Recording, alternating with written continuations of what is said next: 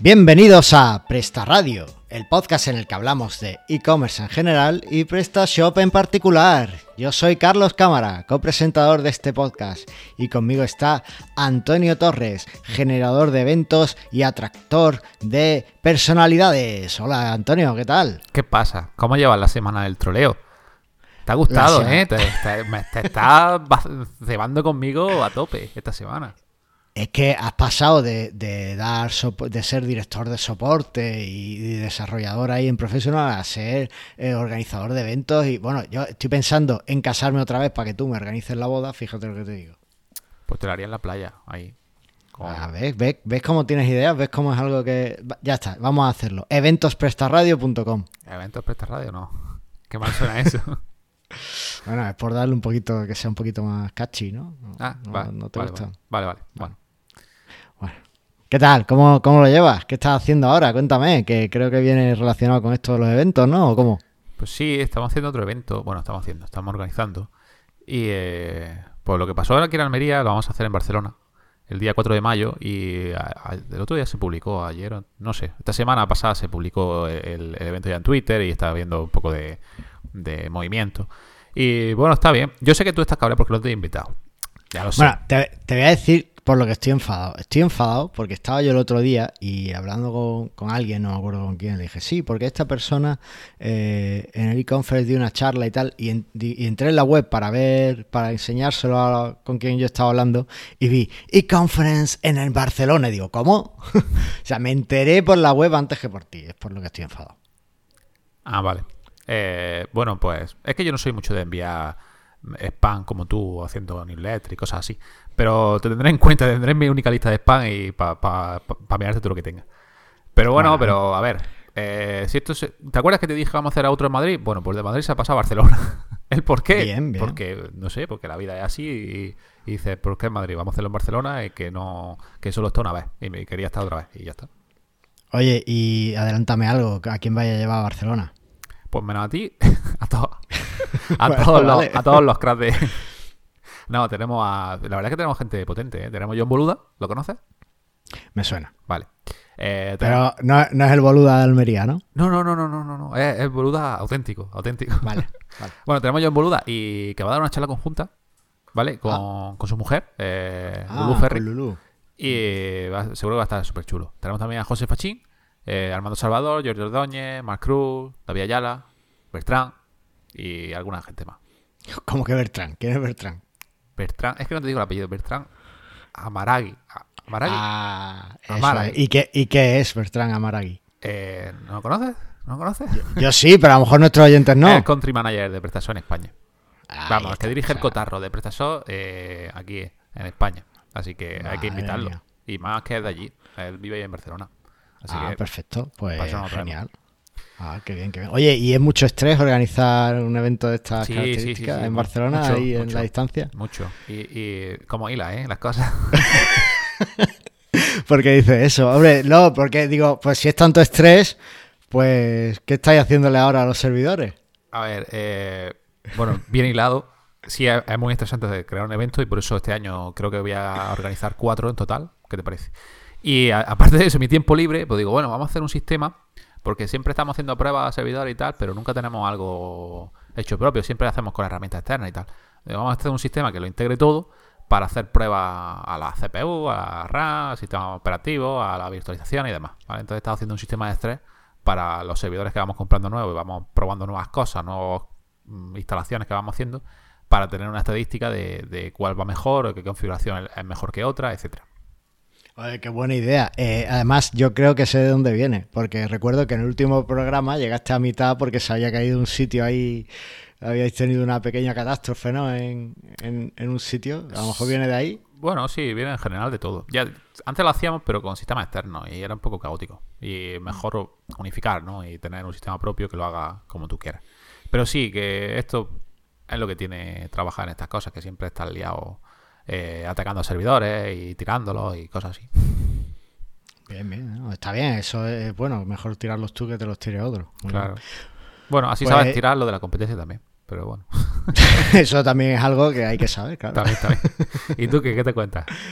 Pues mira, yo estoy terminando un, un módulo para, para, que la gente pueda hacer dropshipping eh, con la empresa Globomatic. ¿Ah, sí? Eh, sí, sí, sí, sí. Con Y, Globomatic, bueno, encima, de aquí de Almería. Vaya. de aquí de Almería. Entonces, bueno, pues lo publicaré esta semana, espero publicarlo ya en, en la tienda de PrestaShop. Y, y también se lo enviaré a ellos si lo quieren facilitar a, a sus clientes y demás.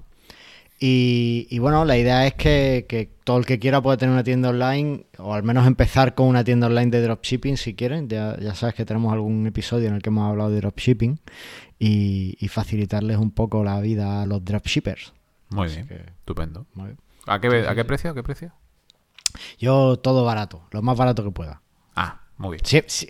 No, no puedo darlo gratis, me encantaría darlo gratis, pero, pero realmente es muy complicado. Así que eh, nada, todo barato. ¿Eso no te, barato. no te lo subvenciona la, la- el Fondo Europeo y nada eso? ¿Te lo, para darlo gratis? No. Yo es que no pido esas cosas, porque al final trabajas más pa- haciendo papeleo que lo que trabajas desarrollando. Y Pero para eso se contrata a los becarios, para que te hagan el papeleo.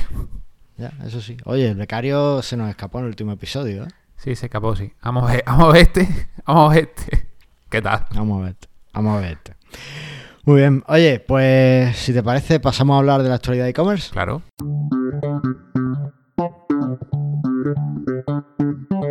Bueno, la primera noticia que traemos es... A mí me da pena. ¿Por qué? Ya estamos. A mí me da pena porque tenemos episodios, por lo menos tenemos uno en el que se llamaba Habla con tus clientes y estoy seguro de que lo hemos tratado en más de otro episodio en el que decimos que, que- que, bueno, que, que la atención al cliente es clave. Y sin embargo, el 82% de los responsables de la toma de decisiones cree que el servicio de atención al cliente de su empresa debe transformarse para mantenerse competitivo. El 82%. Bueno, El 82%, es decir, que, que no se está hablando con la gente. pero eso es un problema de que no escucha el podcast.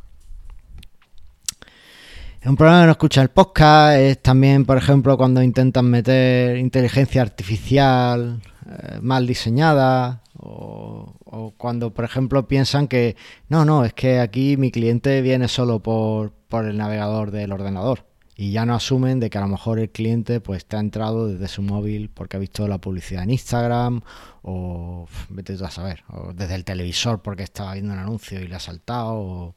Los clientes hoy día son omnicanal y hay que atenderlos en todos los canales en los que están. Además te pueden contactar por Facebook, te pueden contactar por Instagram. El otro día estuvimos en, en un evento aquí en Almería, un festival para niños, y, y mi mujer decía, oh, pero es que no tienen página en Instagram ni tienen página en Facebook. Y yo le dije, pero si es que si no van a hablar con los clientes, ¿para qué quieren eso? Si no vas a meter publicidad por ahí y no vas a hablar con ellos, ¿para qué lo quieres? Y creo que es un fallo no tenerlo, porque hay que hablar con la gente. Pero tú, ¿tú Pero no bueno. crees que el cliente es demasiado exigente? El cliente exige porque paga. Y Bueno, está en su pero- derecho a exigir dentro de unos límites. Eh, otra cosa es lo que tú le prometes. Es que es muy fácil hacer promesas muy bonitas eh, cuando estás vendiendo, pero después tienes que cumplirlas. Y claro, pues el cliente quiere que le cumplas lo que le has prometido. ¿Vale? Mira, el otro día me, he tenido que, que comprar otro portátil. Y el otro día estuve una mañana entera perdida porque pues, venía una buena oferta de financiación y quería aprovecharla. Y una hora entera perdida y al final no pude financiarlo. Lo he tenido que pagar del tirón. Vaya. O sea que, fíjate, fíjate, eso, eso por ejemplo, a mí me frustra mucho como cliente. Pues a los clientes lo que le prometas, pues se lo tienes que dar porque se lo has prometido. Ya, pero, pero esto, a ver, que sea un cliente omnicanal, omnicanal quiere decir que, que te van a escribir por Facebook, por Twitter, por correo, por WhatsApp, por... mm, ¿No crees que con una sola vía sería suficiente? Pero la gente luego se queja, no, es que yo te quiero escribir por WhatsApp. Vamos a ver. eh, yo creo que llega a un nivel de decir, tampoco hay, que tener contento a todo el mundo. Que sí es verdad que si tienes todos los canales es más fácil llegar a todo el mundo, pero si no, tampoco... A mí no me importa escribirle un correo. Yo soy de la opinión de que tienes que estar donde esté tu cliente. Si tu cliente es más tecnológico, pues es posible que un email no le preocupe mucho hacerlo y te lo envíe, pero a lo mejor tu cliente pues no es tan tecnológico y solo se maneja con WhatsApp. O a lo mejor ni eso, a lo mejor... O sea, yo, yo lo que me sigue sorprendiendo es que eh, casi todos mis clientes de tienda online tienen un teléfono y además les llaman. Les llaman mucho. Sí. Entonces, tienes que estar donde está tu cliente. Si tu cliente, bueno, sí, te ha hecho el pedido online, pero a lo mejor pues, prefiere hablar contigo, hablar con una persona por el teléfono, pues tienes, que, tienes que estar ahí. Ya, ya, puede ser. Bueno, pero que sí, que el, caso es que sí hay que, que transformarse para poder competir con la gente que lo tiene todo. Y hay que intentar tener todos los medios posibles, ¿no? Efectivamente. Y ahora otra noticia que eh, me, la otra me ponía triste y esta en verdad me alegra mucho. ¿Ah, sí? Porque yo tengo, yo tengo un puntito de maldad, en verdad, ¿vale? Entonces, eh, yo, ¿te acuerdas hace un montón de años cuando para poder posicionarte en Google ponías eh, todo el fondo de la página, eh, las palabras clave que querías posicionar y las ponías del mismo color que el fondo de la página? Así la gente no la veía, pero Google sí, y entonces te posicionaba un montón. Sí, sí. Que llegó Google y se fundió a todo el que hacía esas malas prácticas. Sí, pues estuvo muy bien. Pues cuando Google actualiza el algoritmo, pues lo que pasa, ¿vale? Pues parece que eh, Google ha actualizado el algoritmo y ha provocado caídas en la visibilidad de hasta el 40% con respecto a agosto. Eh, a ver, no me alegro por los pobres que están eh, pagándole a una agencia SEO que se lo haga y la agencia SEO pues hace lo que quiere y acaba sufriendo las consecuencias del cliente, pero sí me alegro por esos profesionales que intentan engañar a Google y acaban pagándolo. Eh, no puedes engañar a Google. Yo no, no, no es por ¿eh? nada, sino porque, claro, pero no, puedes, no es que no puedas engañar a Google, es que si para engañar a Google estás engañando también a la gente que visita la web, pues eso yo creo que sí es grave y que es algo que, hay que, erradicar. Y supongo que Google en esto pues, pues actúa sin, sin ningún tipo de piedad. Saca la tizona y venga, a dar mandobles a todo el mundo. Así que nada, 40%. ¿Tú has tenido algún afectado? Eh, ¿De mis clientes, dice, o yo? Pues de tus clientes, de algún seguro, no sé, nadie me ha dicho nada, pero seguro que había alguno. Eh, de proyectos míos no, porque no uso no uso Black. Ya. ¿Has visto has visto muy triste al becario esta semana? Eh, bueno, algo. no, no, no, que se le ha caído algo. No, no, no, no, ha bajado, no ha bajado mucho, la verdad. O sea que mm, no sé, no sé en qué ha afectado este eh, el, algoritmo. Bueno, así sé hay gente que le afecta mucho, sobre todo en el tema de ha habido ahora un concurso hace poco de, deseo y, y hmm. algunos lo han penalizado fuertemente. Y yo le he dicho, bueno, pues si es que si compites con tu dominio personal, pues te puede pasar estas cosas, tío. ¿Qué, estás haciendo? No, sé, con tu marca, pues, claro, te pones ahí a hacer black a tope con tu marca personal, pues luego te penalizan a ti, es normal, utiliza otro dominio. Los, experimentos en casa y con gaseosa, poco más. Así que... Oye, ¿y qué artículo tenemos de los PrestaShop? Uno que, te gusta. Eh, lo he escogido porque te encanta a ti. Digo, este, este te pone, te pone. Vamos, fíjate que había uno del becario y he dicho, no, no, vamos a poner este que le gusta más a Carlos. El artículo se llama Curiosidades sobre el código abierto y los costes de instalar PrestaShop. Es escrito por Antoine Thomas. Toma ya. ¿Y de qué va? A ver.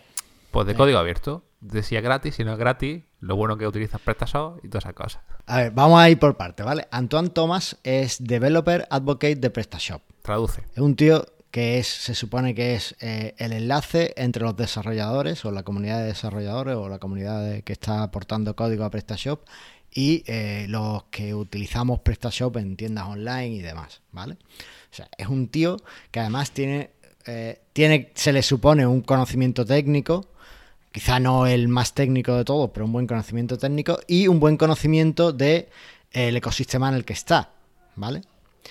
Entonces parece la persona perfecta para hablar de código abierto. Pero claro, cuando aquí el amigo eh, sueltan el artículo al principio que el código abierto tiene cuatro libertades, a mí ya me, destroza. ya, no sé si seguir leyendo o no.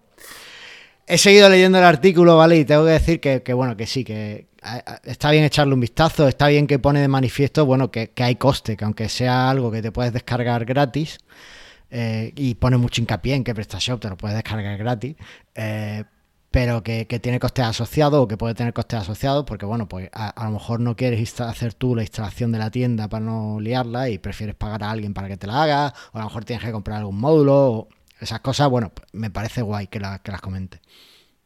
Pero es que hay un problema enorme y es que PrestaShop, como he dicho antes, no es software libre, no tiene las cuatro libertades del software. Es código abierto. Tu PrestaShop eh, puedes eh, leer el código, tú puedes instalarlo en tantos sitios como quieras y, tú puedes hacer muchas cosas con él. Pero, por ejemplo, eh, tú no puedes, en teoría no puedes compartir el código. ¿Vale? Si no recuerdo mal, eh, PrestaShop está bajo la Academic eh, no sé qué license, que no es una licencia libre, es una licencia de código abierto. ¿vale? Entonces no tiene por qué tener las cuatro libertades y de hecho no las tiene. Lo peor viene cuando te cuenta que eh, los módulos de la tienda PrestaShop también son de código abierto. Eh, yo en mis módulos, y el otro día además me, preguntó un, usuario de, uno de mis módulos a soporte y me dijo, oye, es que voy a cambiar el dominio y tal, y no sé si tengo que comprar otra licencia. Y le dije, "Ch, tú ese módulo lo puedes usar donde quieras y cuando quieras y todas las veces que tú quieras, ¿vale? Yo no te voy a poner ninguna pega. Si te pone alguien una pega va a ser PrestaShop, pero yo no, ¿vale? Eh, como desarrollador del módulo, úsalo donde quieras y yo te voy a dar el soporte siempre que tengas el soporte activo y demás. Eh, pero me, me da igual que lo uses en una tienda o en mil. Es más, casi que te digo que prefiero que lo uses en mil porque significa que mi trabajo ha servido de algo. Así que, eh, pero eh, cuando tú te instalas un módulo PrestaShop, cuando tú lo compras, tú tienes una licencia que aceptas en la que indicas que ese módulo solo lo puedes usar con un dominio o en una tienda, ¿vale? En una instalación de PrestaShop. Así que no es software libre. El software libre tú lo puedes, se lo puedes dejar a tu vecino. Tú, si fuera software libre, tú podrías coger esos módulos que te bajas y revenderlos por otro lado. No habría ningún problema. Al mismo precio, más barato. Ya tú con tu forma de hacer negocio. Pero no lo es. Es código abierto. Porque tienes una licencia restrictiva. Entonces, que un developer advocate tire por ahí y hable de software abierto y lo mezcle y lo confunda con software libre, a mí como defensor a ultranza del software libre me molesta mucho. Y bueno, pues no, no me gusta dar muchos palos, pero de vez en cuando hay que poner las cosas en su sitio. Voy a ver si le contacto por Twitter y le explico algunas diferencias porque parece que no las tiene claras. Me parece Deja el bien. Twitter ahí, así que voy a, voy a ver si saco un rato y, y le, le escribo, oye, ¿pero tú estás seguro de lo que has escrito aquí o es la traducción que ha sido muy mala? Oye, también, oye, no te extrañe que voy a hacer la traducción. Puede ser la traducción, No, es no. que además mezcla, mezcla conceptos ahí Sí, abiertamente. Es verdad que, por ejemplo, PrestaShop eh, son dos cosas y eso sí lo distingue muy bien en el artículo. Está por un lado el software que usamos o el proyecto de software libre, de software abierto, que es PrestaShop, que, que, bueno, que es un proyecto en sí, no es nada.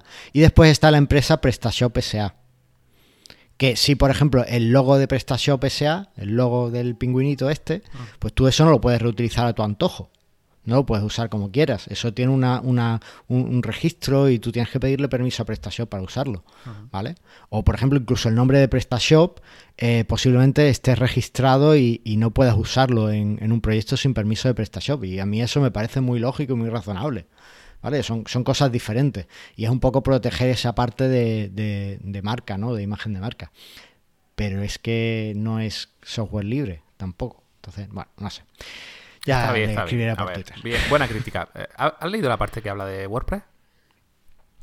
Ah, bueno, sí, lo compara, ¿no? Compara WordPress compara con, con WordPress, con- o sea, con PrestaShop. Y es que, es que no tiene nada que ver, porque mira, eh, si hay algo en lo que hay que eh, alabar a WordPress es porque es software libre, en todos los sentidos. Y, por ejemplo, eh, tú para subir un módulo, un plugin al repositorio de WordPress, o es código abierto y software libre y todo el mundo puede copiarlo, o, no puedes subirlo. Y eso a mí me parece una cosa, eh, o sea, para quitarse el sombrero. Y han conseguido además crear un ecosistema comercial muy, muy interesante sin, y muy prolífico y muy productivo para los desarrolladores sin necesidad de renunciar al software libre. En Joomla también eh, tenemos nuestro directorio, pero por ejemplo, eh, tú puedes. Y también tenemos las mismas ideas, ¿no? Tú puedes. Eh, tú para estar en el directorio tienes que ser software libre, si no, no puedes estar. Se te retira la, publicación. Pero es verdad que en, en Joomla eh, no, no tienes. No, pu- puedes tener el código eh, bajo una plataforma de pago, ¿no? una pasarela de pago, que no, que no haya quien, que no te lo puedas descargar si no pagas. Pero bueno, una vez que pagas y te lo descargas, ya puedes usarlo todas las veces que quieras y, y- y en todos los sitios que quieras, y lo puedes prestar y lo puedes eh, revender si quieres, puedes hacer todo Puedes eso. modificar y hacer un fork y todo eso, pero aquí no. Todo. Muy Aquí bien. no. Ya, ya, sí, es la desventaja, la principal desventaja que tiene PrestaShop. Pero, En fin, bueno, pri- problemas del primer mundo de desarrolladores. Pero bueno, lo, lo que me fastidia es que alguien en la posición de, de Antoine, que se le presupone eh, un conocimiento exquisito de este tipo de materia, porque es el ecosistema con el que tiene que trabajar, pues que escriba esas cosas, ¿no? Que, que además tienen un alcance. Mm, No claro. sé, bueno. Bueno, ya le daremos caña en otra, vez, en otra ocasión. Más- Si, más si lo, fondo. si lo- si lo ves en Barcelona, pues ya se lo comentas. Voy a ir que me llame, preguntando. Dile, dale mi teléfono, que hablamos. Ya. Oye, eh, ya está, ¿no? Vamos a hablar del tema del día, que nos enrollamos aquí a criticar al pobre hombre y nos plan, ¿no? Sí, sí, Que claro. Venga, vamos, vamos. Venga.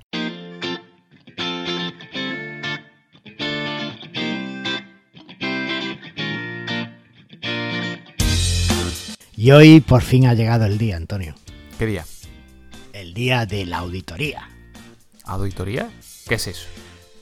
Bueno, esto es algo que llevábamos tiempo dándole vueltas, alguna vez lo has mencionado y tal, y, y yo creo que, que era algo que teníamos que ofrecer a nuestros clientes. Y es que vamos a enseñarles a cómo hacer una auditoría para su tienda online. ¿Qué te parece? O sea, hacer una auditoría de esas que te cobran. De esas que te cobran, bueno, pues vamos a enseñarles a hacerla eh, todo lo que se pueda, eh, todas las cosas que tienen que tener en cuenta, ¿no? Eh, eh, si quieres, a lo mejor podemos incluso cambiar el nombre y en vez de llamar auditoría para tu tienda online, podemos decir cosas que tienes que comprobar en tu tienda sí o sí, ¿vale? Bueno, pues por hacerlo. Malmeriense. Venga. Claro, pero no, porque claro, muchas veces nos perdemos en conceptos. No, esto es una auditoría, esto no sé qué. Cosas que hay que hacer para que la cosa funcione. Y ya está, no tiene más. Estupendo. ¿Vale? Entonces vamos a dar una serie de, pautas y de pasos que, hay que seguir y que hay que comprobar siempre, ¿vale? Lo primero que comprobamos en una tienda PrestaShop, ¿qué es? Lo primero es que sea un PrestaShop. No, hombre. Eh, vale, que- bien, bien, bien, sí, bien. Pero vale. eso sí es una auditoría sobre PrestaShop, claro. Porque, oye, oye, no, no es tontería, ¿eh? Que no hace tanto nos dijeron, es que mi PrestaShop, y luego miramos y digo, esto es un WooCommerce, ¿qué estás diciendo? ¿Te acuerdas? ¿Te acuerdas en un meetup de Joomla hablando sobre eso? Sí, sí, sí, sí, me acuerdo, me acuerdo. Bueno, pues lo primero mirar que sea un PrestaShop. Y lo segundo, mirar, eh, súper importante, en qué versión tenemos nuestro PrestaShop y todo lo relacionado con, con él, ¿no? Sí. Eh, el sistema tiene que estar actualizado, siempre. Y a ser posible el 1.7. Tenemos hasta junio para seguir la 1.6, ¿vale? Creo que vamos por la 1.6.1.23. Corrígeme si me equivoco y, Creo que sí. y lo sé. No lo sé. De la 1.6 un poco Y- desconectado ya, realmente. Voy ya por la Claro. 1.7. A ver, yo tengo algunos sitios en la 1.6, pero que eh, de aquí a junio pues habrá que plantearse una migración, ¿vale? Eh, ahora la última versión que tenemos disponible que está funcionando es la 1.7.1.5. 5.1. 5.1, perdón. 5.1. Y yo, de hecho, el otro día, mira, un proyecto nuevo que, que voy a empezar, me reuní con el, el RP, la gente que le está conectando el RP con la tienda y tal, y me dijo, oye, pero nosotros la conexión es con PrestaShop 1.7, ¿eh? nada más. Y dije, hombre, por fin, porque hasta hace poco no, no te decían eso, te decían, no, no, solo, solo 1.6, todavía no hemos entrado al 1.7. No, ya por fin el RP se, se ha adaptado a esto, ¿no? Así que lo súper importante, tanto PrestaShop como los módulos, que tú entres en la zona de módulos y que no haya, tiene que actualizar no sé qué, ¿vale? Todo tiene que estar actualizado sin problema. Muy bien. Punto uno. Eso es el primer punto de auditoría. Segundo punto. Este segundo punto eh, quizá podría ir más adelante porque eh, he metido otra cosa, pero bueno. Bueno, de hecho lo vamos a meter más adelante. Lo voy a cambiar aquí ahora. Venga. Así que el segundo punto sería, una vez que tenemos el sistema actualizado, pues tenemos que ver eh, la velocidad. ¿Vale? Es decir, que tengamos una tienda que sea medio rápida. O sea, medio rápida, que tenga unos estándares. Entonces, para eso en PrestaShop creo que lo hemos hablado, que hicimos un episodio, hemos hecho un episodio de optimización, ¿verdad? Sí, sí, uno de WPO creo que hicimos. Hicimos uno de WPO. Pues nada, os escucháis el episodio y aplicáis todas las técnicas. Y después, bueno, pues aplicar alguna herramienta para eh, ver cuál es la velocidad de nuestra tienda. En principio, eh, Chrome trae una que se llama Faro o Lighthouse o algo así. Lighthouse, sí. Esa viene muy bien. Si no, pues GTmetrix o si no, cualquiera de estas. ¿En, Professional no tenéis una herramienta de, de esto también? Sí, claro. Y... Venga ya. No me hagas hacer más herramientas. No, no tenemos ninguna. Bueno, pues eh, se lo voy a sugerir a tu jefe. Ya está. Eh, eso es importante, ¿vale? La tienda tiene que ser rápida, porque eh, uno de los factores que parece ser más le duele a los clientes es esperar. Uf. Entonces, si tienes una tienda lenta, parece ser que pierdes clientes. No sé si es que se lo piensan o, o qué, pero... La verdad que yo, dejan de- yo llevo un par de años con esto amargado vivo, ¿eh? No sabes el soporte que te da mi tienda valenta, mi tienda valenta, mi tienda valenta, ¿eh? y, y, haciendo todo, todo el rato lo mismo. Y siempre mirando y tal. Solo quiero puntualizar una cosa. La puntuación del eh, PageSpeed no es equivalente a la velocidad de tu sitio web. O sea, puedes tener una buena puntuación y tu, y tu tienda vaya muy lenta y al revés. Solamente eso. Además es que quizás no deberíamos quedarnos solo con eso. Una de las cosas buenas que tiene la herramienta esta de, de Lighthouse de Google es que te comprueba en diferentes conexiones. Y es que, claro, tú en tu ADSL estupendo, bueno, en tu ADSL, madre mía, estoy vuelto al año 2000, en tu fibra óptica en casa de 400 megas simétricos, pues la tienda va de lujo, ¿vale? Y cualquier test de velocidad va muy bien, porque es conexión entre servidores, eso va estupendo. Pero tus clientes a lo mejor se van a conectar, pues saliendo del metro con el móvil, ¿vale? Esto que está en la escalera mecánica y dice, ay, qué bueno, voy a comprarlo. Pues ese tipo de cosas las tienes que, las tienes que, que comprobar. Y eso me lleva a la tercera cosa que tenemos que mirar. Eh, eh, la usabilidad móvil. Ah, es que la gente compra ahora en el móvil las cosas. La gente compra mucho en el móvil. Eh, yo no, a mí no me gusta comprar en el móvil. A mí no me gusta comprar directamente. soy el hombre desactualizado, pero por ejemplo, mi mujer el otro día la pillé comprando en el móvil y dije, ¿pero qué hace? Y dice, no, no, yo compro siempre por aquí ya últimamente. Claro, claro, hay que darle uso a esos móviles modernos que tenemos.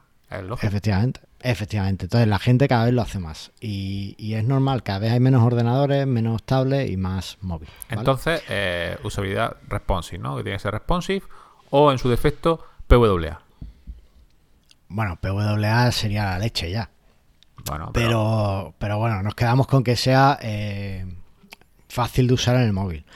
Eh, y que además, bueno, que, esté adaptado, que se vea bien y que puedas comprar, ¿no? Porque a veces de esto que pones 20 pop-ups para que se registren a tu newsletter y no hay forma de salir de ahí porque te sobrecarga el navegador del móvil. Sí. Pues eso hay que mirárselo. Muy bien. eso hay que mirárselo. Oye, ¿algún, test que suele utilizar para hacer seguridad de móvil? Pues en principio es un test de manual. o sea, me conecto con el móvil y voy viendo. Vale. Yo sé que hay alguna página, no suelo utilizarlas, pero la pondré por si alguien la quiere utilizar. Para hacer test y todo este tipo de cosas. También lo hago con el Chrome, que tiene la opción de verlo en móvil, en diferentes dispositivos y tal. Claro, pero el problema de, Chrome, a mí me gusta más Firefox para eso. El problema, de Chrome en ese caso es que básicamente lo único que te hace es un redimensionamiento de, de la ventana. Firefox te ajusta algunas cosas más, te ajusta la resolución y algunas cosas se la envía al servidor. Y en cualquier caso sigue siendo mejor eh, probarlo en un móvil porque el procesador que tú tienes en tu ordenador de casa es mucho más potente que el del móvil. Bueno, depende de qué ordenador. Depende de qué ordenadores, pero bueno, por lo general eh, suele pasar, ¿vale? Entonces es interesante tener esa hacerlo en un móvil, ¿vale? El otro día, el otro día leía en ahora bueno, como estoy desarrollando aplicaciones y tal, leía un tweet que decía uno eh, si quieres, no te preocupes por la por la eh, por el rendimiento de tu aplicación en el móvil. Simplemente cómprate un móvil Android de los más baratos, prueba tu aplicación ahí y si funciona bien, pues estás cubierto. y bueno, en este caso es lo mismo, ¿no? Si tienes una tienda online, pues gástate 50 euros en un móvil barato, el más barato que haya. Creo que por menos de 50 euros no puedes encontrar nada. Y, y prueba ahí tu tienda. Si va bien, estás bien. ¿Vale? Todo va bien pues ya en el iPhone XS va a funcionar. No sé yo, ¿eh? Eso da muchos problemas. Pero bueno. Bueno. Y después, ahora sí, te voy a dejar la bandeja, te, abro la puerta para que entres aquí y nos hables de la parte SEO. ¿Qué, tenemos que mirar ahí? A ver, dentro del SEO la verdad que se podría hacer una auditoría incluso independiente, porque hay muchas cosas que mirar en, en el SEO. Eh, lo que recomiendo, o que si primero miramos cuando hay una página nueva, sería el SEO on page, ¿no? El SEO eh, de tu página web, que sería eh, los metadatos, mirar si tienen los metatítulos correctamente, las metadescripciones, si tiene read snippets, todo ese tipo de cosas. Para mirar todo lo que podemos hacer a nivel de código de nuestro PrestaShop. También tenemos que mirar el sitemap, tenemos que generarlo bueno, con el módulo de sitemap que tiene, tenemos que mirar el robot que esté permitiendo y no permitiendo ciertas cosas que tenemos que tener en nuestro, en nuestro PrestaShop. Y a partir de ahí, eh, una vez que tengamos ya toda la parte interna de nuestro código, digamos, eh, correcta para Google, o como si quieres seguir los estándares de Google, pues ya tenemos que empezar a hacer cosas externas, ¿no? A lo que se llama el off-page y empezar a buscar enlaces, empezar a buscar que la gente te referencie y demás.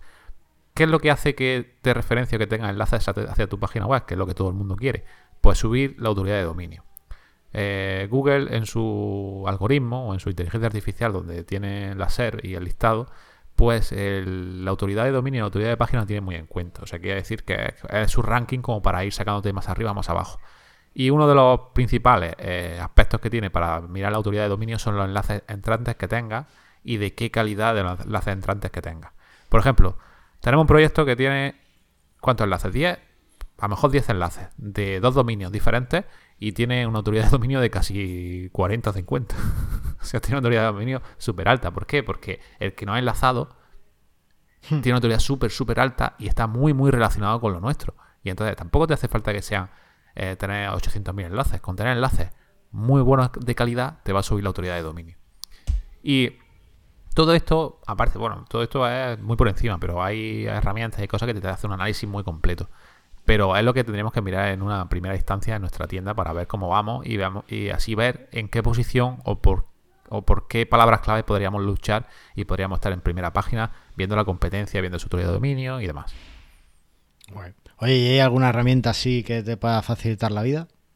Sí, lo que pasa son de pago. Está HREF, SEMrush y todo eso que te... Que SEMrush creo que te deja un dominio al mes gratis. Te hace una auditoría de un dominio gratis al mes. Incluso puedes decirle que te la mande todos los meses. Puede ser. Yo es que tengo la versión de pago y, eso sí te lo, sí te lo hace. Había otra, eh, lo tengo que buscar, lo pondré en las notas, que era sobre SEO on page, eh, pero era muy buena. Era bastante bueno, aparte que nosotros tenemos una, creo que lo sabes, ¿no? Analizamiweb.com, que es de SEO page, pero es un poco basiqueta. Pero había otra súper, súper, súper completa, gratuita para un dominio. Y... pues deja, deja, la vuestra también en las notas. Sí, dejaré la nota también. Pero la otra creo que se llama onpage.com o algo así. A buscarlo. No, no, no es esta. No, se lo buscaré y lo pondré en las notas, que era para, para, para el onpage. Pero, eh, a ver, teniendo PrestaShop, el onpage, mmm, muy difícil que lo tengas muy mal puedes tenerlo regular dependiendo de la plantilla, pero, pero muy mal, ¿no? O sea, yo siempre tiraría para lo fuera, para buscar enlaces y cosas así, que es lo que realmente te sube tu SEO y la autoridad y te posicionas mejor, más que estar eh, quisquilloso de decir, no, no, es que mira los ríos nipes que me pone que, uf, que me pone una advertencia aquí y esto puede ser que me baje el SEO. Eso te va a bajar nada, por decir. Ahora, ponle enlaces buenos que ya verás tú cómo sube. Vale, bueno, pues habrá que, habrá que verlo todo. Genial. Eh, pasamos, si quieres, a ver el siguiente punto. Claro, dime. Venga, pues ya empezamos un poco con las cosas más subjetivas, ¿vale? Hasta ahora hemos visto las cosas más objetivas o que podemos controlar y medir más fácilmente, pero ahora viene un poco la, parte subjetiva. Lo primero, la imagen visual de nuestra tienda, ¿vale? Eh, yo compro en tiendas, por ejemplo, hay una tienda muy potente de productos de alimentación eh, fit que, a la que yo le compro por, precio más que nada, pero que tiene el tema por defecto de PrestaShop 1.6, ¿vale? El tema Classic. Y muy poco modificado, que básicamente lo que han hecho es quitar las referencias a PrestaShop y ya está, ¿vale? La tienda más fea no puede ser. Eh, de hecho, compro porque alguien me la recomendó y tenía un código de descuento, pero no, no me trae nada. O sea, no compro por...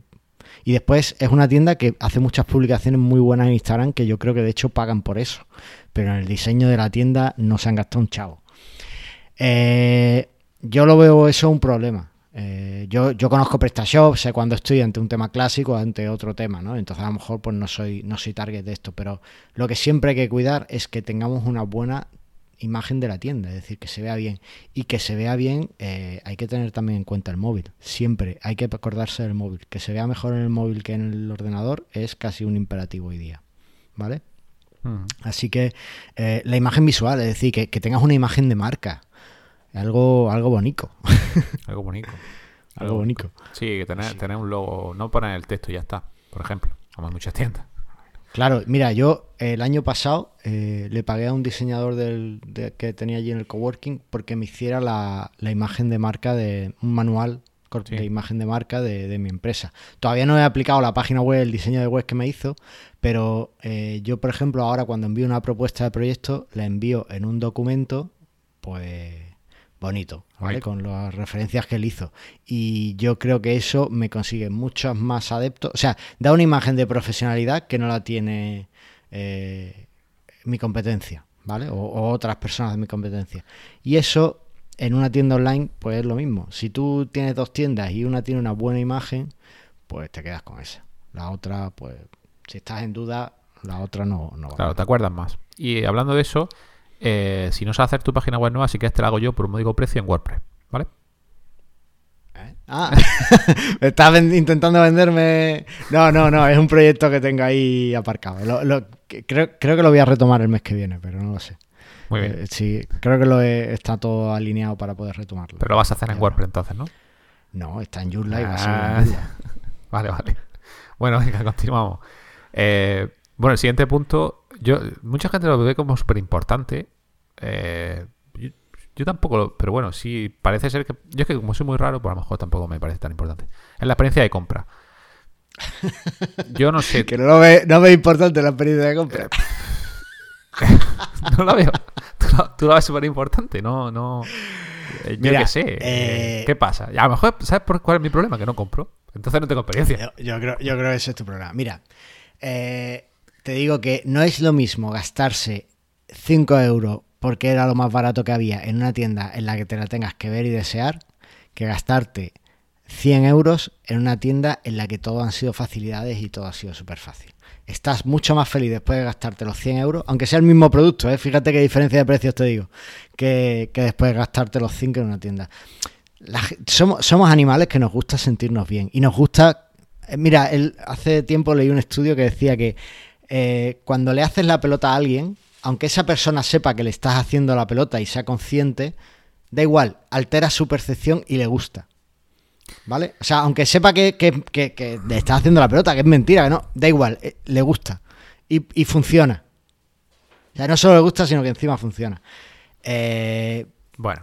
Con eso lo digo todo. Entonces, la experiencia de compra es clave, aunque tú sepas que se están clavando más si, si la experiencia de compra es buena, si, si te ves que estás atendido, que, no es una web que está mal hecha, que eh, en, el caso de la venta online, además, es casi más importante cuidarlo, porque ten en cuenta que el usuario está haciendo su compra él solo. Entonces, todo lo que puedas ayudarle, todo lo que puedas guiarle, todo lo que puedas ahorrarle de dolor, esos puntos de dolor que se los vayas quitando, le va a venir bien. Bueno, eh, discrepo, pero yo soy el 1% extraño ese de la población. no, eres target.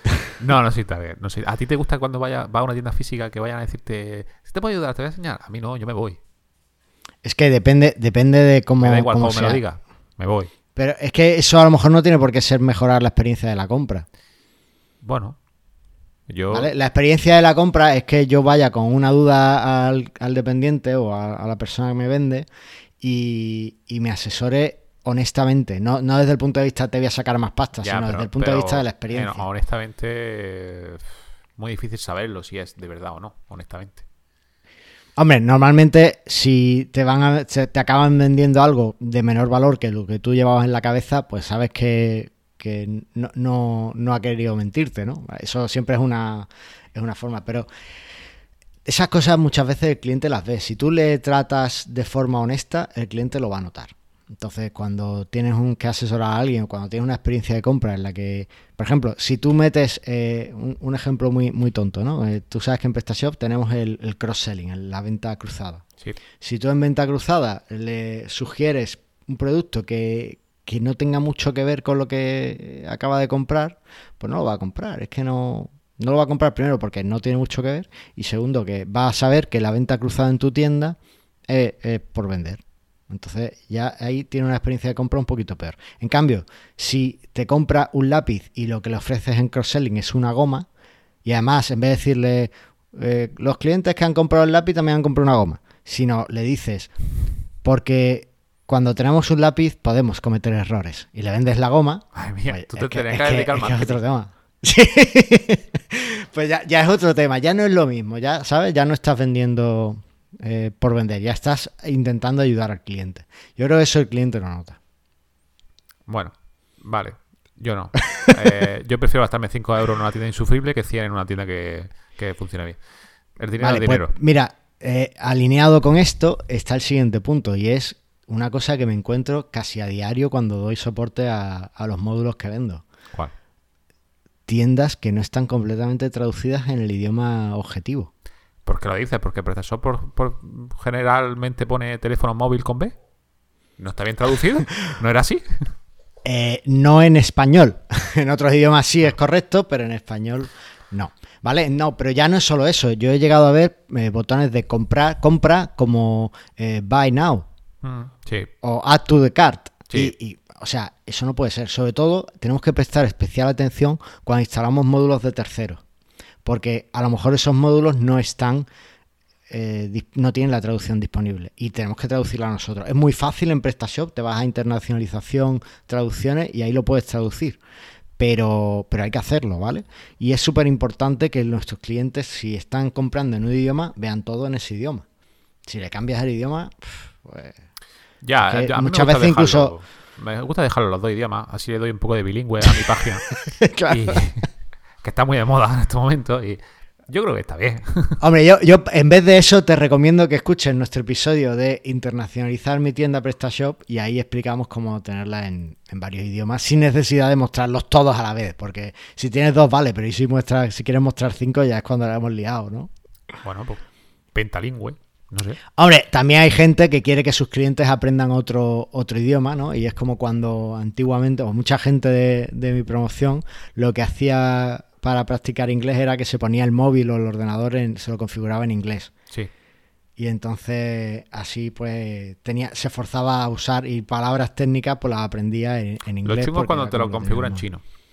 Ya, ahí es cuando... Pero había gente que lo hacía también. Y en alemán también lo he llegado a ver allí. Sí, también hay mucho tonto en la vida, pero, pero bueno. No, bueno, es una forma de, de practicar un idioma. Yo, yo me acuerdo, yo aprendí mucho inglés jugando a videojuegos a lo- en el ordenador cuando era más pequeño. eh, Eh, entonces, en, mi, eh, en mi Spectrum. Entonces, Spectrum. estamos en tu Spectrum, madre mía, no, no eres viejo nada. Que entonces estamos privando a los clientes de poder aprender inglés de forma gratuita, teniendo la tienda Eso, en todo. sí. Gracias por recuperarme, me había ido yo del hilo. Es que me pongo a pensar en mis viejos tiempos y... eh, no, es que no queremos enseñarle inglés, queremos venderle cosas, a no ser que seamos una academia de inglés, pero ese no es el caso target de PrestaShop, ¿vale? Eh, no queremos enseñarles inglés, queremos que compren, ¿vale? Entonces, todo en el idioma en el que sea. Si el idioma es catalán, pues en catalán, no, que no tengan que ver algo en español o en inglés en medio de la tienda. Si es que el cliente ha elegido que quiere comprar en catalán, ¿por qué le vas a negar eso? Que así, ya está. Claro, Muy fácil. Eh, más cosas. bueno, eso es la experiencia de compra, ¿vale? Pero realmente oculta o dentro de esto se engloba la experiencia general del cliente. Es decir, el cliente pues que llegue y que vea una tienda funcional, es decir, algo que funcione, que no haya enlaces, por ejemplo, los típicos botones del pie de página que van a unas condiciones de contacto de una empresa que no existe, que es texto, texto dummy, texto ahí puesto de cualquier manera, o mm, que pinchan en, en una página de, yo qué sé, de envío urgente, no sé qué, y van a la página y es introduzca aquí su texto, y eso queda feo, ¿vale? El cliente tiene que tener la puedes ofrecerle pocas funcionalidades, pero las pocas que le ofrezcas que funcionen y que sean exactas. Por ejemplo, si el cliente puede tiene acceso o puede ver su historial de pedidos, pues que sea de acorde a lo que te ha pedido, que no vea, por ejemplo, pues yo qué sé, facturas que, que no sirven, ¿no? O de otro cliente. O, bueno, eso en principio en PrestaShop está descartado, pero, pero bueno, Ya. o sea, ya... Ah, eh, en eh, PrestaShop para- sí, en las páginas de, de de Andalucía y todo eso no tanto. Eso ya es otro tema. Eh, entonces, pero por ejemplo, si, si tú la facturación la haces por un sistema externo que no es PrestaShop, pues que no pueda descargarse su factura de PrestaShop, si es que eso no le sirve, si es que no, no es la factura real, aparte que puedes tener un problema, ¿no? Con, con después con Hacienda y demás. Entonces, todo ese tipo de cosas, pues ponerla fácil. Si vas a tener mucho cliente eh, de empresa, mucho B- B2B, eh, hombre, pues hazle fácil que se pueda descargar la factura, porque si te tiene que pedir la factura por correo cada vez, primero te estás sobrecargando a ti es de trabajo de enviar unas facturas que no tendrías por qué, y segundo, eh, que para el cliente es una molestia, ¿vale? Entonces facilitarle mucho la vida. Lo hemos hablado también, eh, los métodos de pago. El cliente paga como puede, y mientras que te pague con, con el dinero o con la moneda que tú aceptas, te da igual, ¿vale? Intenta ofrecerle todas las posibilidades que, que tenga. ¿Hay método de pago de con trueque? Lo hablamos de eso, creo, ¿no? Lo, lo hablamos, pero no lo hemos hecho, tío. Tenemos que hacer ese módulo. Vale. Trueque. Trueque. Venga, Trueque. ¿qué más? Eh, después, un tema del que vamos a hablar en el próximo programa, el buscador. ah, sí, ya está ya- decidido. Vale. Sí, sí, Vale. como productor me erijo en... Como productor y, y cada día me tengo más cargos, pues elijo yo lo que yo quiera. Eso, Punto. efectivamente. Eh, hemos hecho un programa sobre las búsquedas en PrestaShop y contamos algunos consejos de búsqueda dentro de PrestaShop, pero vamos a hacer otro de, de una búsqueda un poquito más avanzada, ¿vale? Y, y es súper importante porque si tienes una tienda grande, el cliente a lo mejor no, no va a saber qué forma de categorización has metido. Entonces, que puedas encontrar las cosas es importante y un buscador es lo más rápido Y lo más utilizado hoy en día. y lo hemos utilizado hoy en día. Pues la categorización, hombre, pues que tengas una categoría de productos que tengan sentido. Por ejemplo, si tienes una tienda de electrónica, pues no tengas un... y todo el mundo en las tiendas de electrónica pone ordenadores, eh, tablets y móviles, pues tú no tengas eh, dentro de eh, orden- microcomputadores y metas ahí los tablets y los móviles, ¿sabes? Porque es una categoría que nadie va a entender, ¿sabes? o sea... Eso con el Spectrum. No mete las dos cosas. Claro, es que no intenta que tenga unas categorías que se parezcan a lo que la gente espera y, y también un poco facilitarle la vida en ese sentido, ¿vale? Muy importante, que tu cliente pueda hablar contigo. Siempre, lo hemos dicho y hemos mencionado ya el programa de habla con tu cliente. Eh, el cliente a lo mejor tiene un problema, no le llega tu pedido, o, yo qué sé. Mira, el otro día uno de mis clientes, por lo que sea, eh, uno de sus compradores, pues eh, hizo el pago, se registró bien en PayPal, todo bien, pero no se guardó en PrestaShop. Habría un problema de conexión de red o no sé qué pasó. Y porque además lo, lo estuve mirando los logs y demás y, y- y les escribió, les llamó al mes. que ese hombre tiene una santa paciencia que, que yo no sé. Pero les llamó porque, claro, había pasado eso y no, no le llegaba el pedido. Madre mía, y al mes. al mes. Entonces, que tu cliente pueda contactar contigo. O sea, no, no fue por nada, sino que el cliente pues no se preocupó o no Ya, ya, empezó claro, a tener la mosca detrás de la oreja después del mes. Me dijo, va, va a ser esto un poco raro aquí, ¿no? Llevo un mes a lo mejor y normalmente lo envían en 24 horas, no sé qué ha pasado. Se está retrasando un poco. Mía. claro. Y, y eso me, me engancho aquí con los métodos de envío. Claro. Eh, en los métodos de envío. A ver, normalmente es difícil conseguir buenos precios en métodos de envío, pero si puedes ofrecer un par de opciones, porque oye, a lo mejor en mi zona, pues yo sé que, que la compañía X funciona mejor que la compañía C, o, o conozco al de la compañía X y si no estoy en casa sé que me lo deja en, en el bar de la esquina y, y me viene mejor que el de la compañía C. Bueno, pues si puedes ofrecer varias opciones, mejor, ¿vale? Claro. Eso es, es siempre importante. Y los tiempos de entrega. Importantísimo los tiempos de entrega. Si, si dices, no, no, yo lo envío, yo los viernes hago, hago todos los envíos, me acerco a correo y los envío. Ya te digo yo que no vas a conseguir mucho porque le estás dando un margen de una semana por lo menos a esos pedidos que te entren el sábado. Menos, Eso- menos para el cliente que tú has dicho que se espera un mes sin problema. Bueno, para el cliente que se espera un mes sin problema, pero, pero no, no está bien dar una semana de tiempo de entrega, ¿vale? Intenta eh, jugar ahí con eso. No vamos a hacer el, el entrega en una hora que tiene eh, Voldemort, pero, pero bueno, pues, pues vamos a, a intentar que sea unos métodos, unos tiempos de entrega razonables, ¿vale? Mm. Sí, 24 horas sea suficiente. Eso. 24, 48 ya depende. Mm. Y después, eh, lo hablamos en el último programa. Eh, una tienda que no tenga bien miradas sus condiciones legales tiene los pantalones bajados esperando que venga alguien a, hacerle un destrozo. Hay que cubrirse muy bien, habla con un abogado, con, puedes eh, contactar con, con nuestros amigos, con María Dolores de Sinderiza y, y, eh, revisa el tema de la RGPD y los requisitos legales. Las cookies, las condiciones de compra, condiciones de devolución, todo eso tiene que tenerlo al día, ¿vale? Revísalo, que sea accesible, que tu cliente pueda consultarlo también, es muy importante. Y, y con eso, bueno, pues, pues va bien. Muy bien. ¿Algo más? ¿Algo que añadir? ¿No? ¿No? Bueno, eh, está todo correcto, ¿no? ¿Cuánto Pues- cobras tú por hacer una auditoría? Yo, un pastón. Vale. Depende, depende de la tienda, de cómo sea. ¿Cómo que depende? ¿Cómo que depende? Normalmente, por la auditoría en sí, a lo mejor pues, lo cobro por una o dos horas de trabajo. Eh, ya lo que sí va más, eh, cobro más es por solucionar los problemas que salgan, pero eso ya se hace después en función de los problemas que salgan. Está claro. está claro. De todas formas, estoy pensando, Que esto, hombre, que así que está bien, que, pero esto se ve mejor con un ejemplo, ¿no? Ah, con un ejemplo. ¿Que ¿Ahora qué quieres hacer? ¿Una historia aquí en directo ahora o qué? Es que no nos da tiempo, tío. Llevamos ya casi una hora. Puf. Pero, oye, ¿qué te parece? Que igual que tenemos lo de anunciar la tienda, ¿por qué no ponemos un formulario? Y aquellos de nuestros oyentes que quieran una auditoría, pues que nos envíen su tienda y le hacemos una auditoría de su tienda. Le Espera, espera, Revisamos espera. todos estos puntos. ¿Qué hacer-? Oh, ¡Qué idea más buena! Ah, vamos a ver. ¿Quieres hacer una Sí, sí, sí, auditoría? no, ya lo vamos a hacer, sí. Bueno, bueno. ¿Y el tiempo quién me lo va a pagar? Esto es, mira, ¿sabes lo que hacemos? Pues en vez de prepararnos un programa de cualquier cosa, pues hacemos un programa en el que comentamos la auditoría de la tienda. Venga, ¿Vale? vale, vale, más convencido. Vale. Ya sabes que espero que no me toque a mí hacer la auditoría entera. Hombre, la haremos entre los dos. vale, vale, vale. Vale, está. vale. Entonces, eh, Eh, ¿a, qué? ¿A mi, a mi tienda la vamos a hacer? ¿La primera? La primera, bueno, la iremos haciendo. Ya la que vaya No, hombre, si yo no tengo voy- si lo digo de, de cachondeo. Ah, vale. Entonces, a ver, el, el que más rápido sea, ¿vale? El que más rápido sea, o sea, el primero que llegue va a ser el primero que vamos a hacer. Así Sí. que, mm, ¿cuándo va a tener el formulario listo? Espero, espero que el mismo día. cuando lance el programa está el formulario listo. Vale. Vale. Eh, lo que sí tenéis que tener en cuenta que esto va a, o sea, la auditoría que hagamos, los resultados que hagamos van a ser públicos, Público, ¿vale? Porque los vamos a, o sea, en el sentido de que vamos a mencionarlo en el programa, vamos a hacer un programa haciendo esa auditoría. Vamos, que si tu tienda es una mierda, lo vamos a decir. Hombre, tampoco vamos a decir una mierda, pero bueno, pero vamos a decir. Pero se va a ver, va, va a ver los problemas. Pero bueno, también es interesante, ¿no? No podemos decir todo es estupendo. También Claro, diremos claro. las que sean estupendas, está, está muy bien.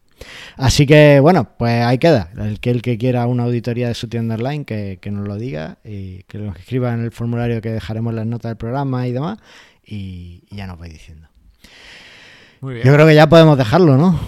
No, no, si más, ya me ha involucrado en hacer la auditoría y todo, ¿qué más quieres? A eso. Y ahora a quien vamos a involucrar es al becario. Pues sí, así que dale la llamada y que entre. ¡El becario! Buenas, bienvenidos otra semana más a la sección del becario. Otra semana más, Antonio Torres y Carlos Cámara me han dejado una pequeña sección dentro de su podcast de Presta Radio.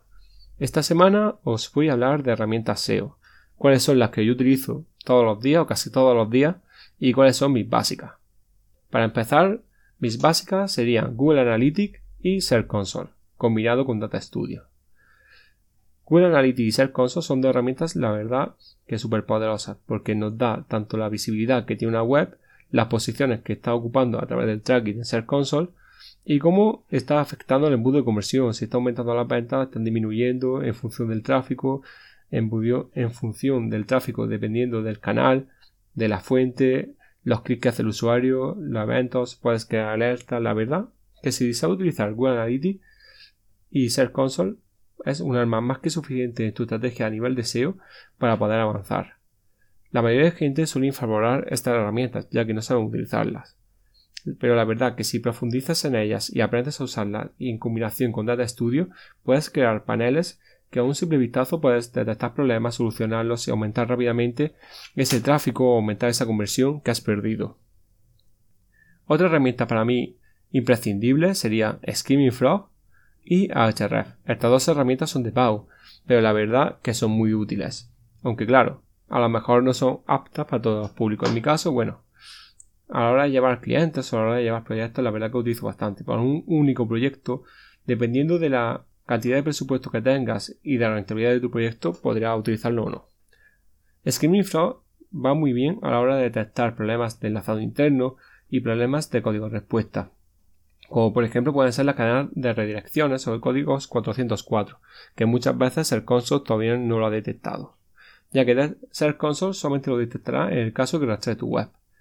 Con Skimming Frog podemos ver todos los códigos de respuesta que tiene nuestra web y lo suyo es que la verdad que tengamos casi todos que sean códigos 200 o los 301 que acabamos de hacer. Si por ejemplo hace un año que has hecho un 301, bueno, ya va siendo hora de quitarlo creo yo y eliminar la URL que había.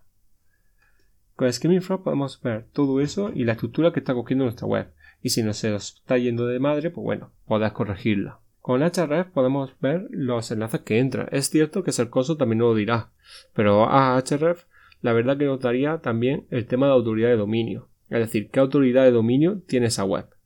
Hace años Google ya nos daba el PageRank, pero bueno, desde 2013 creo que fue, dejó de actualizarlo y deja de dar esa información, deja de dar la información de qué autoridad tiene un dominio. Otras métricas parecidas podría ser el DA de Moz o el DS, me parece, el Domain Score de SEMrush. Pero bueno, en mi caso yo utilizo Ahrefs para ver la autoridad que tiene un dominio.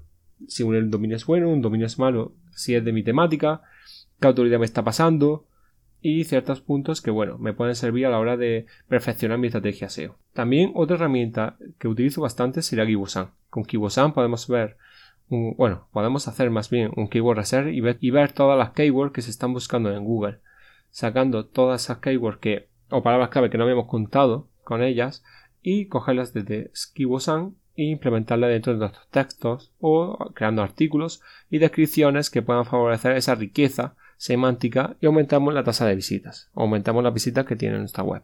Y bueno, esas son las herramientas que uso día a día, son las herramientas que utilizo en mis auditorías. Espero que te haya gustado esta microsección de herramientas y recuerda Analytics, Search Console, Data Studio, Screaming Frog, Ahrefs y Gibosan. Con esas herramientas es más que suficiente para poder hacer una estructura SEO o poder hacer un análisis SEO más que decente.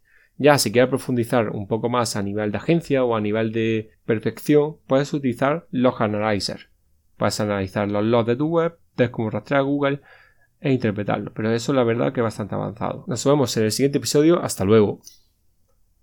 Bueno, como siempre, nuestro becario. Por cierto, el otro día estuvo, lo añadiste al grupo de PrestaShop de Telegram, pero no. No habla. No habla. Está mudo. Hay que invocarlo, sí, totalmente. Bueno, da igual. Mientras que habla aquí. Se ha cambiado de móvil, se ha cambiado de móvil. Se ha cambiado de móvil, a ver qué tiene. Un... Tiene un S10. ¿Cómo, cómo gana, eh? ¿Cómo se nota? Tío, tío, cómo se nota que estáis ahí cubriendo de billetes. Madre mía. Oye, vamos a hablar un poco del feedback, que el feedback de nuestros oyentes sí nos cuentan muchas cositas. Estupendo. Venga, ¿qué, nos cuenta?